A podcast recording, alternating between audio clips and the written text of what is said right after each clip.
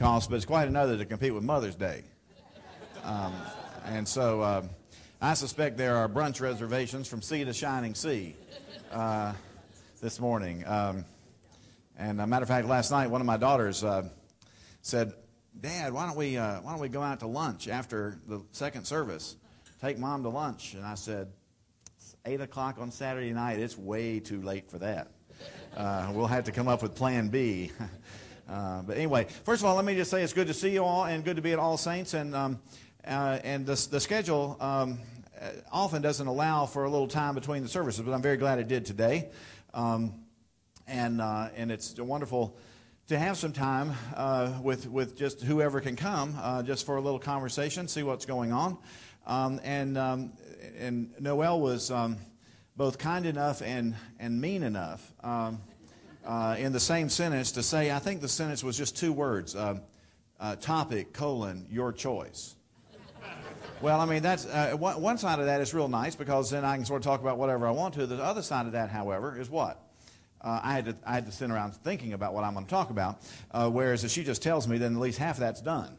Um, and and so forth. But anyway, uh, no, actually, what I want to do this morning is, um, uh, as I have the opportunity to do this in most of our congregations around the diocese, I usually take the first 10 or 12 minutes and tell you a little bit about what's going on, uh, both in the diocese and around the church and around the communion, just sort of the nickel tour. Um, and, uh, and then for the remainder of the time, we have for about a half hour here. Uh, um, uh, we will, for the remainder of the time, we'll play Stump the Bishop and y'all can sort of ask me anything you want about any of that stuff or, or anything else that um, I might, in fact, uh, might be on your mind. But let me just say a couple things. First of all, I hope you've read that um, um, uh, we have a new uh, assisting, assistant, I had to get the terminology correct, assistant bishop uh, in the diocese. Uh, his name is uh, Bishop Keith Whitmore. he comes to us from the Diocese of Eau Claire, which are the northwestern counties of the state of Wisconsin, in the Biretta Belt, as we sometimes say. Um, and uh, he is a native of Wisconsin. Uh, and while he has served parishes in other parts of the country, was dean of the cathedral in Kansas, for example, other kinds of places, uh, he and his wife are both Wisconsin natives. So this is their first foray into the real South. Uh, but we are very glad to have them. Um, and uh, he's already been out. He's making a visitation this morning. He's already been out to several uh, meetings and clergy groups and taught a few classes. I mean, he, it's really been wonderful to have him on board, and no doubt uh, you'll be seeing him here for some events uh, coming up at All Saints in, in the next few years. But it's a, a great, uh, great joy to have him on board, which means that at least one of the bishops you will see uh, with, uh, with greater frequency, uh, and, and that's really the principal gift that he will bring us, but he's also uh, uh, going to be able to do lots of other things, lead all kinds of other work for us, um, and really do a lot of those things which um, uh, that it's impossible for one person to get done. Uh, and so I'm very grateful uh, for his coming among us, and I'm sure you will get to know him and enjoy him. Um, everybody that's met him thus far have, have really said, you know, yes, good, right. So I'm very, very pleased by that. Um, a couple of other things, as you know, um, um I just spent, um, well, no, no, you wouldn't necessarily know this. Um, I want to say that I just spent uh, the last two days in Sewanee. Uh, those of you who are uh, related to Sewanee one way or another. It's the, the uh, end of the 150th anniversary year of the, of the, of the, of the university. And, uh, and the two featured headliners uh, to close the 150th anniversary were our presiding bishop, uh, Katharine Jefferts Schori, and the Archbishop Emeritus of Cape Town, Desmond Tutu. Um, and they were, they were there, and, uh, and both gave wonderful addresses and were both there. They're really white, one, write wonderful selves.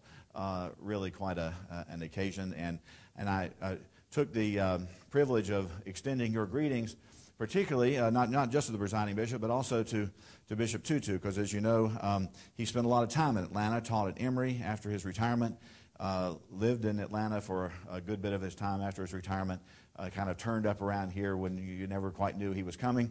and I've heard clergy that was just before I arrived seven years ago, but I've heard clergy say that they always lived in sort of a, a semi state of panic uh, during those three years when Archbishop Tutu lived in town because you just never knew when you were going to look up on a Sunday morning and he was going to be sitting there, and all of a sudden the stakes went way up. Uh, and so, uh, and uh, but it was. Um, wonderful to see them both. And, and Bishop Tutu in particular wanted, uh, wanted, to say, wanted me to say to all the people of Atlanta, uh, he looks forward to, to visiting. He still has family here in town uh, and to, to, see, uh, to see us all again. Uh, Archbishop Tutu is a great segue uh, to uh, what will happen this summer, which is uh, you've probably been reading is the the uh, uh, the next Lambeth Conference, which will take place the middle of July to the first week in August. it's an every 10-year meeting of all the bishops of the Anglican Communion, and given all the conversations of the last several years, I I hope um, that. Uh, you, you will sort of take some time to keep, to keep up with it. Uh, the Archbishop of Canterbury has called us together uh, and has determined that, uh, that he wants us to return um, to the original model of the Lambeth Conference, which is to say, this is not a legislative meeting. Uh, we don't have any real mechanism in the Anglican Communion for all the bishops to get together and decide what they think is the case and then tell everybody else. That's not the way it works in Anglicanism. Uh, and and that was the way the Lambeth Conference uh, operated from 15, uh, 15, 1867 when it first was formed. Uh, and that's telling itself. You know, we think about the ancient church. Well, you know, 1867 is hardly the ancient church. Um, uh, anyway, um, and so we will, uh, we will gather hopefully in a time where the bishops can get together, get to know one another, uh, spend time in prayer together, spend time in Bible study together, spend time in conversation, of course, but that will be minimally a legislative meeting, which is the way the Lambeth Conference has been through much of our Anglican history. Uh, only in the last two or so, 88 and 98, has it sort of turned the corner into being a legislative meeting where decisions were made, but decisions, quite frankly, that had no real, uh, no real uh, capital when you get right down to it. I mean, uh, they were they could they were just sort of you know uh, purple suggestions, um, and and so um, uh, and, and but but they've caused an enormous consternation, of course. Uh, in in the life of the church, and so the archbishop hopes that we can return that, and I'm uh, hoping and praying that he will hold his ground on that and not let some others who will, in, no doubt, try to hijack the agenda and make it a legislative meeting and whatever. I'm hoping that he will hold his ground on that and uh, really, you know, the last Lambeth Conference in 1998, uh, Archbishop Carey was trying to keep the lid on things, but he allowed some people to hijack the agenda. And basically, the misery that we've gone through in the last 10 years is heavily due to the fact that he didn't stick to the agenda and he allowed the agenda to get hijacked. Uh, and so Archbishop Williams, I think, is going to try to sort of restore the nature of the conversation so that we can move on and, and, and so forth. But the reason this, the, but this meeting is important for one reason I just want to emphasize, uh, not the legislative side of it or anything like that, but as Anglicans, we are, as you know, uh, from, from All Saints, uh, whatever particular network within the church you're a part of, our whole system does not work on the basis of, of uh, legalities or I mean, we do have canons, we do have some rules we have to operate by locally and whatever, but we, we don't operate uh, legalistically. We operate relationally. Uh, and so, you know, how, how is it that the Anglican Communion really works? Well, basically, it's a web of relationships. And obviously, one of those pieces of, one of the, a key part of that web are the bishops from around the world who are in conversation with one another and who are trying to drive the mission of the church. Uh, for example, when, when uh, most of the Lambeth conferences, if you look back through the history of them, most of them were devoted to the bishops of the church getting together and saying, okay, um, how is it that the bishops from the, the, the stronger parts of the communion, whether that meant strong economically or strong numerically or strong politically or strong in terms of our influence upon the great uh, leaders of the nations, or I mean, whatever that particular element meant. Um, you know, how is it that, that we can use that strength to influence the, the mission and, uh, and, and so forth in, in less, uh, um, in, in, in places that are in greater need? Uh, and again, whether that's influencing governments to support it, whether it's our own giving, whether it's our own mission work, regardless of what it might be uh, just simply to have that uh, uh, ability for the strong to support those who are less strong uh, so that we can get the mission of Jesus done uh, in, in the world. And um, let me give, give you a, a wonderful example of that. Just before, just a few years ago, before the, uh, the Lambeth Commission met, which was the commission that met in response to the actions of the Episcopal Church um, at the 2003 General Convention, um, one of the reporters asked Archbishop Williams uh, about uh, you know the Anglican Communion and and how what you know what the rules were about this and what the rules were about that, and he looked at him and said, "What rules?" He said, "The Anglican Communion you have to understand." And then he went through this long list of things. It's when the Mothers Union in Lancashire makes blankets for a flooded area in South America. It's when a youth group in Ecuador comes to Atlanta and joins with a youth group at All Saints and, and builds a house. Uh, it is when, you know, the people in Kansas help build a new church in, for the Anglicans in Jordan. Uh, that's the Anglican communion. Because it, why? Because it's all relational and it's all mission driven. It is not structure driven or legal driven or canon driven. It is mission and relationally driven. Uh, that reminds me, uh, uh, he's no longer the Bishop of Armagh, but uh, Robin Eames, who is a long time the primate of Ireland, uh, the Anglican Church in Ireland, um, was, um, was asked, uh, he was the chair of the Lambeth Commission. and the night before it met, the press got to him and said, Archbishop Eames, do you think the Anglican Communion is going to vote to throw the Episcopal Church out? And he stood there for a moment, then that, that, that absolutely world class Irish grin of his just very gently began to slide up his face. And he looked into the camera and said, Child, as only Archbishop Eames could, child, it is not altogether clear to me how one becomes a part of the Anglican Communion, so it is even less clear to me how one would get out of it.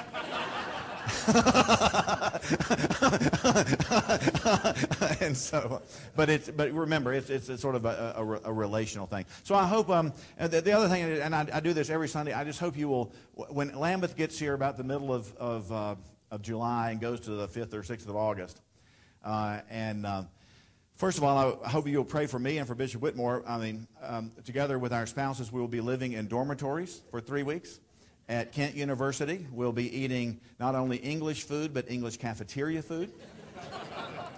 Uh, and, and, uh, and the dormitories at University of Kent are not air conditioned. Uh, and uh, so pray for rain or something, I guess. I'm not quite sure what. Um, but, but, but seriously, I hope you'll remember the conference in your, in your prayers. I'm sure it'll be in the intercessions here at the parish on Sundays during that time. Uh, but, but one of the things that, that I think is, uh, I mean, it, it, really does have the potential of changing the conversation in the communion. Uh, and my hope and prayer is that it will change that conversation in very positive directions, in more missional directions, more relational directions, and get the communion's uh, uh, interactions back on track after having run off the track these, these last years because we got into sort of legislative mode decision making mode rather than staying in missional mode, um, which is how you move the church's life, um, life forward. But the other thing I want to say about that is it'll be in the paper.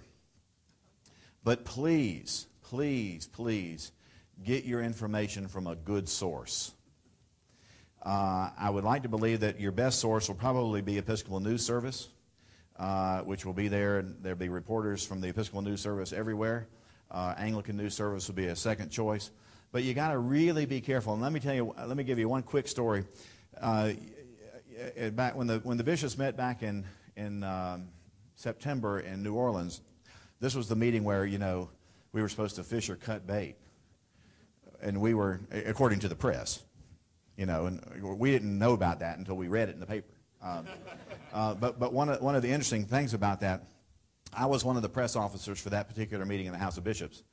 Uh, and when I met with the press corps, um, I, I, I, got somewhere with the Times Picayune in New Orleans. And I got somewhere with the representative who had gone, gone to New Orleans from the Atlanta Journal Constitution. But all of the major outlets, the New York Times, Chicago Tribune, the Associated Press, Reuters, had already written the story. And we hadn't even had the meeting. Uh, and, and they would say to me things like, you know, when, when are the bishops going to relate, release the statement? You know, uh, what, what does the statement say? The statement hasn't been written. Well, wh- when are you going to release the statement? After it's written. I mean, I mean, it was just, I mean, yeah, and, but then the next morning, the paper is not only told us about the, um, they told us all about the statement and what was in it, what its content would be, and so forth. I kept telling them as the press officer that the statement had not been written, which was true. And then, of course, two or three days later, when the statement was written, it said nothing like what they said it was going to say in the paper. So, in other words, don't read the paper. You'll get your best information from Episcopal News Service that'll tell you exactly what's going on because uh, they serve us and it's their job to inform Episcopalians what's going on. So be careful what you read in the paper, especially if it comes from one of the news outlets that, um, that, that really wants to see this differently. Okay, uh, that's what's going on uh, on the international front. Um, and um, I hope uh, couple, just a couple other things. Um, the uh, uh, Episcopal Relief and Development could use your support. Uh, and you can, if, if you got a few extra dollars here or there, that I mean, enormous work to be done in Myanmar, enormous work to be done in some of the flooded areas of South South America. Uh, nor, no doubt the tornadoes. Uh, I heard coming this morning that the death toll from yesterday's tornadoes is up to 20, with a couple of deaths here in Georgia. Um, those are, you know, and so uh, both domestically and internationally, uh, the relief efforts right now are are uh, really, really uh, extraordinary. And so I, I commend Episcopal Relief and Development to you for um, for your support in these um, these very difficult, very difficult times. Uh, finally, let me circle back to the diocese and to, to say uh, I'm grateful to, to many folks here at All Saints uh, for your support, uh, uh, always, but particularly uh, for your support of our two newest congregations Christ the King in, in the Northeast, Northeast Metro. which is an intentionally international congregation. The congregation continues to grow, continues to thrive. They are in a kind of a they started out in a sort of a storefront in a shopping center, uh, and and now they've uh, they've they've taken over not only the rather large space they started in, but uh, two two more spaces down, knocked the walls out. So we've almost got one whole wing of the shopping center uh, as Christ the King Episcopal, and that's a that's a good thing. Um, and um, and so um, you know it was. Uh, in, in, in, negotiating that, uh, they didn't really want us to be in the shopping center. Uh, they didn't have any problem having a church there. Uh, but they, they were afraid that we'd be offended that on the other end of the shopping center was a liquor store. Um, and I had to, I had to kind of overcome that with them, uh, you know, and, and, and say, you know, uh, I mean, some of us do, some of us don't, but, you know, that really won't be an issue. As a matter of fact, we might actually be able to help business from time to time, you know. Um, and so f- finally, with a little work, they let us in. Um, uh, the other thing is St. Benedict's. Uh, St. Benedict's in S- South Central Cobb County, uh, uh, you know, Vining, Smyrna, Mableton, that whole region that it's beginning to serve out there. Um, All Saints has been very helpful uh, in, in getting encouraging and, and, and, being supportive of, of that effort. I'm glad to say that the congregation has now been worshiping about four months together after about a year of legwork to get it organized and get things up and running. Um, and uh, Sunday attendance is north of 200 um, and, and tends to be growing all the time. And we are, we're onto some property uh, in a fabulous location, uh, very high traffic area where we'll be very visible and a lot of people will see us. A lot of people know that we're there uh, and so forth. Uh, as you can imagine, it's going to be a very expensive property. Uh, but uh, but and it's also you know, a lot of uh, business wrangling to do in that. Uh, I spend a you know, good bit of time uh, working with some of the details of that and and our lawyers and advisors and real estate advisors and whatever. It's a it's a very significant um, piece of work, but I hope hope that you will continue to support and pray for the effort of of starting that congregation. You know, one of the I, I tell them, and of course I'm always talking about you, uh, but I you know people say, well, you know, we don't put a church too close to this one because you know you might take all our members away. And I said, remember, the five largest parishes in the Diocese of Atlanta are the five that are closest together. Um, and if you think about that for a minute, it's, it's pretty much the case. And I said, the reason for that is putting a congregation near another congregation really doesn't take your business. The difference, and, and the reason for that is just think about it. And we live in Georgia where we have a state church. and, the, and the reason there's a Baptist church on every corner is because there's a Baptist church on every corner. So when people start thinking of church, they automatically think of them because they're everywhere, right? Well, it's a visibility issue. All the people who do church growth research and analysis say it's a matter of visibility. You know, which churches are the most visible? And and so in and you know our churches are always larger in those communities where there are more churches. And in, you know, you go into a town where we're the only Episcopal church within 50 miles, we're almost always a small church. If you go into a town where there are five Episcopal churches close to one another, they're almost always bigger. In some cases, real big. So it's, it's, the, it's the Baptist church on every corner principle. Uh, so, you know, I, you know we're a long way from being done here. Uh, I hope we can, uh, you know, we've, we've got lots of places. Just think, for example, how many congregations you can think of, Episcopal congregations in Fulton County. And then think about the fact that by the end of this decade, by 2010, Gwinnett County will have the largest population of any county in the state of Georgia if present trends continue. We have four congregations in Gwinnett County, and each of them are congregations of around 1,000 to 1,200 people. But even then, they can't begin to handle the population shift to Gwinnett County.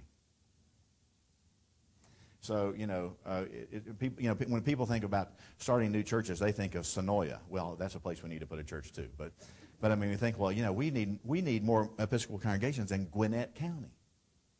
Our most recent starts in Cobb County. Of course, we're in a part of Cobb County that has historically been industrial.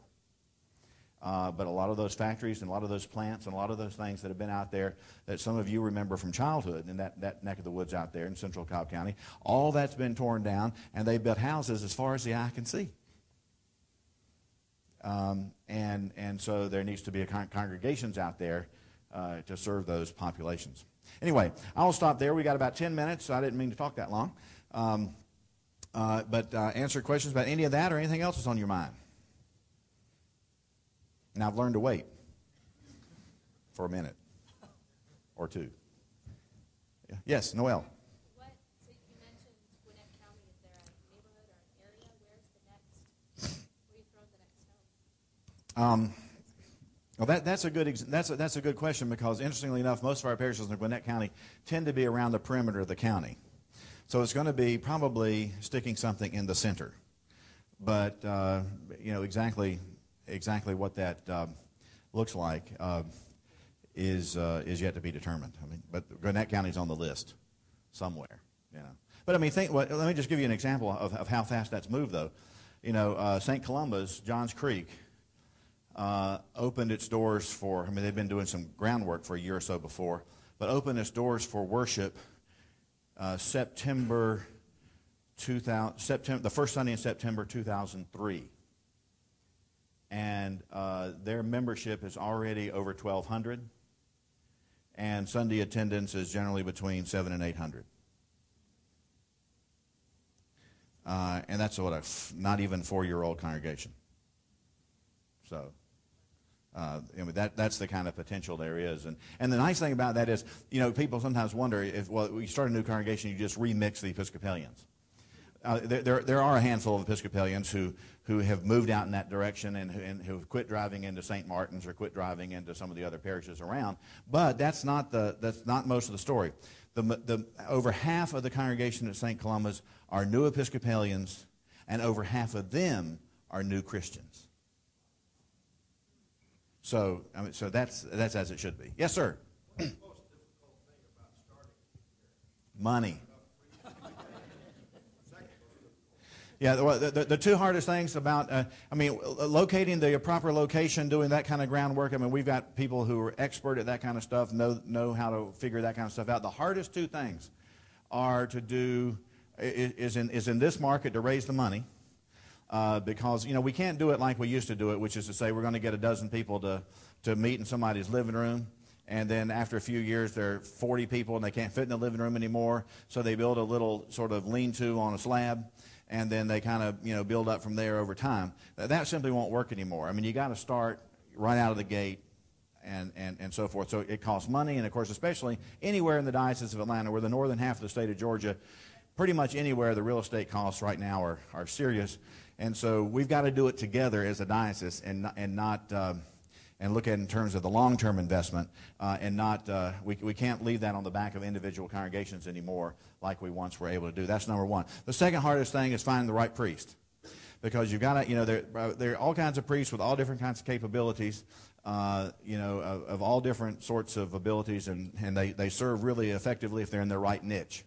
But to find somebody who's the kind of right mix of spiritual leader and entrepreneur, and, and, um, and, and, and, and, to, and to really have the, the organizational gifts and, and the drive. You know, to, to go out here in a community where there's nothing. There's no piece of property, there's no building, there's no nothing. And to begin to rustle, rustle that up. Um, is, uh, I mean, those are the two critical factors the, the financial resources and, and then finding the, the kind of priest that, that can drive that train, especially in the early years. Yes, ma'am. What's happening in the rural churches? What's happening in rural Georgia? In rural Georgia? Uh, I'm pleased to say that, that, that really depends on where we, I mean, we've got. Um, uh, a, a, number of congregations that uh, uh, are, are, still vital and healthy. Uh, we've got a, a, small handful that that really are sort of holding on for dear life. Let me just give you a, a, a an example of that. Um, uh, uh, St. Mary's in Montezuma is a wonderful Montezuma, Georgia, down near Americus. Uh, actually, it was a mission years ago of the parish, the large parish in downtown Americus. They put this mission congregation out in the country and didn't realize they'd put it in the Diocese of Atlanta. um, but um, somebody wasn't paying attention. Um, but anyway, uh, but, but St. Mary, and it's a wonderful group of people. Uh, and, and they actually have some mission and some ministries going on. They look after various things in their community. They feed people. I mean, it, I, I, don't want to, I mean, they are doing full church. They really are. But if everybody shows up on the same Sunday, it's only 14 of them. Uh, but but um, but I mean, they really are. I mean, they're not letting any grass grow under their feet, and yet they don't have any prospects, serious prospects for growth, because you know what little industry Montezuma had is pretty much closed. Uh, it is basically simply a little small residential Georgia town uh, that you live when either you have your own means or you're on re- fixed income, or I mean, there's not a lot entrepreneurial going on in Montezuma at this point. Now you know, I don't believe in closing churches. I hope that that 14 will remain faithful. And uh, matter of fact, uh, they, they, had a huge, uh, huge jump in membership about three years ago, and they wrote me this lovely letter. Said, Bishop, you know, we, have grown by whatever it would be, you know, 40% this year or something like that. Which just when they a, a, a, people had grown up in town, retired, moved back, rejoined the church where they were confirmed, so the membership went from 12 to 14. You know, uh, uh, and so uh, and that was a bumper crop. You know, I mean they were they were that was terrific. Um, but you know, so there, some, there are some of those. The, another challenge for the smaller congregations, of course, is clergy. Now we are blessed right now uh, in the Diocese of Atlanta that because we're a destination diocese and we've got lots of clergy and, and a lot of clergy when they retire want to stay in the diocese uh, and part of that, some of the benefits that the Diocese of Atlanta provides for retired clergy that other dioceses don't, frankly. Um, uh, but what that means is a, a, congregation, let me give you an example, like St. James in Cedartown. That's a congregation of about 100. Probably typical Sunday attendance is about 55 or 60, maybe about 100 on the roll. Okay? Uh, and, and, uh, but, but, but they're not in a position to have a full time priest anymore. But there's a very uh, young at heart, uh, strong, vital, uh, retired priest who lives in the next community over, uh, who's uh, had all his big churches and he's happy and and and, and he doesn't you know he and, and, and it's a perfect job for him because he gets to work on Sunday, which is what he loves to do. Uh, he gets to be there a day or a day and a half a week, make hospital calls, look after things, all that kind of stuff, and still play golf three days a week you know, and he's happy, they're happy. But we're blessed to be able to do that. Every, every one of those situations like that that we need. Thus far, I've been able to find uh, a, a, young at heart, healthy, uh, energetic retired priest uh, to, to keep things going. Same thing's going on in Calhoun and some other places. Um, and so we're very, very grateful for that. That's not a, you know, we, there are dioceses in the Episcopal Church where almost 50% of the parishes have no clergy. Uh, but because we're a large destination diocese, so to speak, we don't have that problem. Uh, but, you know, we've got to keep working at this so that we don't work ourselves into that problem. That's, that's a key problem. Though. Okay, it's probably time to quit, but it, no, actually, we got about two more minutes, according to my watch. Anybody? Yes, yes, sir. Uh, I don't know if you have time to describe this, but what is the relationship, our relationship with the Lutheran Church?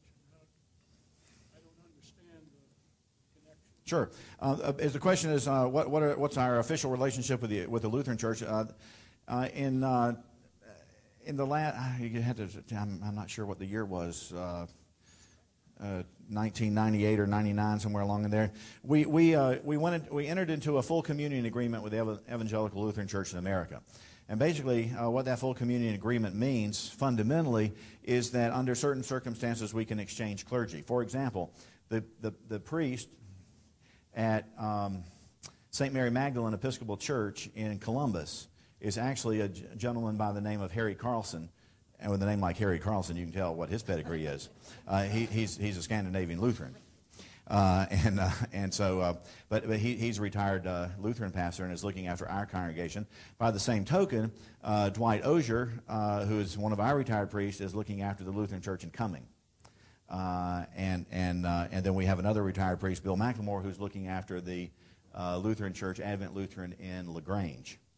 Uh, and so now the, the, the, pastors of the two churches can kind of interchange where, where necessary. Um, and then, uh, the, but the, the, hope of the thing is, is the parishes will do real grassroots work. Now, this is working marvelously in uh, some other parts of the country uh, uh, where Lutherans and Episcopalians are more balanced, so to speak. But, but, but we so outnumber the Lutherans in this part of the country. Uh, I mean, there are eight Episcopal dioceses that are the same geographical territory as the Southeastern Synod. Uh, now, their bishop is here in town with me, but, but I, mean, the, I mean, he covers all of Georgia, uh, all of Alabama, all of Tennessee, all of Mississippi. And that's the equivalent of eight Episcopal dioceses. And so it's very hard to, except at the, at the local level. Um, uh, but I mean, you think of how many Episcopal churches there are in Atlanta, and then you think about how many Lutheran churches are. There are about five or six by comparison. Uh, and um, uh, you know, you can go to now. You can go to North Carolina or parts of South Carolina. Like Newberry County, South Carolina, has more Lutherans per square inch than any place on the face of the earth. Um, uh, even more than places like Wisconsin and Minnesota. I mean, Newberry County, South Carolina, is like a hotbed of Lutheranism. Um, but but uh, but anyway, but hopefully it's, it's, mission work. One of the things, just give you two examples quickly of what we've been talking about in our relationship with the Lutherans. One is is uh, doing a better job at, at, at, campus ministry together. And Noelle was, uh, was uh, very instrumental in working out some of those relationships when she was the chaplain before she came to the parish full time. Uh, another one is we're talking about is, is um, because of the, the cost factor that we talked about earlier uh, in terms of new congregations, um, is in some critical places, wouldn't it make sense for us and for the Lutherans to build one building and it serve two congregations? Uh, this is an old thing that you go up in Pennsylvania. There a lot of what so-called union churches, where where a, uh, a United Church and a Lutheran Church, or a Reformed Church and a Lutheran Church, or whatever, uh, they they own a building together. So there's a joint board of directors for all the physical plant and that kind of stuff. Uh, but they share the same nave, same parish hall, same classrooms, and that kind of stuff. Then they have two separate office suites for the clergy of the two different congregations, uh, and that kind of stuff. And then they figure out ways to to schedule things, and then but those parishes also will do a lot together. Uh, they'll you know do, they'll do certain kind of mission projects and so forth together, but they'll worship uh, at different times at different hours and so forth. But I have a friend who's a pastor of a of a, a Lutheran Episcopal Union congregation in Galax, Virginia, um, and he says, you know, the fact of the matter is, after a couple of years, uh, people decide they're going to go to nine or eleven and they go to nine, and, and, and, and they, it kind of alternates on some kind of very complex schedule. He said, and he said, people just finally give up. And they go to the nine o'clock service, and if it's a Lutheran book this week, fine. If it's the prayer book this week, it's fine. They're just going to go to nine o'clock no matter what happens, and not try to keep up with the with the moving moving it around and that kind of stuff. But anyway, so that's another practical thing that I hope we will see because buildings you know, buildings are enormously expensive. Land is enormously expensive. And of course, some churches sit empty a lot of the week. And so, if we could build a, a, a larger and, and, and environmentally friendly buildings, but we could let them be shared by two congregations, uh, wouldn't that, you know, I mean, we, we, you know, we're doing something positive for the environment, we're doing something for the ecumenical movement, and we're probably gathering a larger congregation to do mission in that community. So that's a positive thing. And on that note, dear friends, it's wonderful to be with you, and we'll see you in church.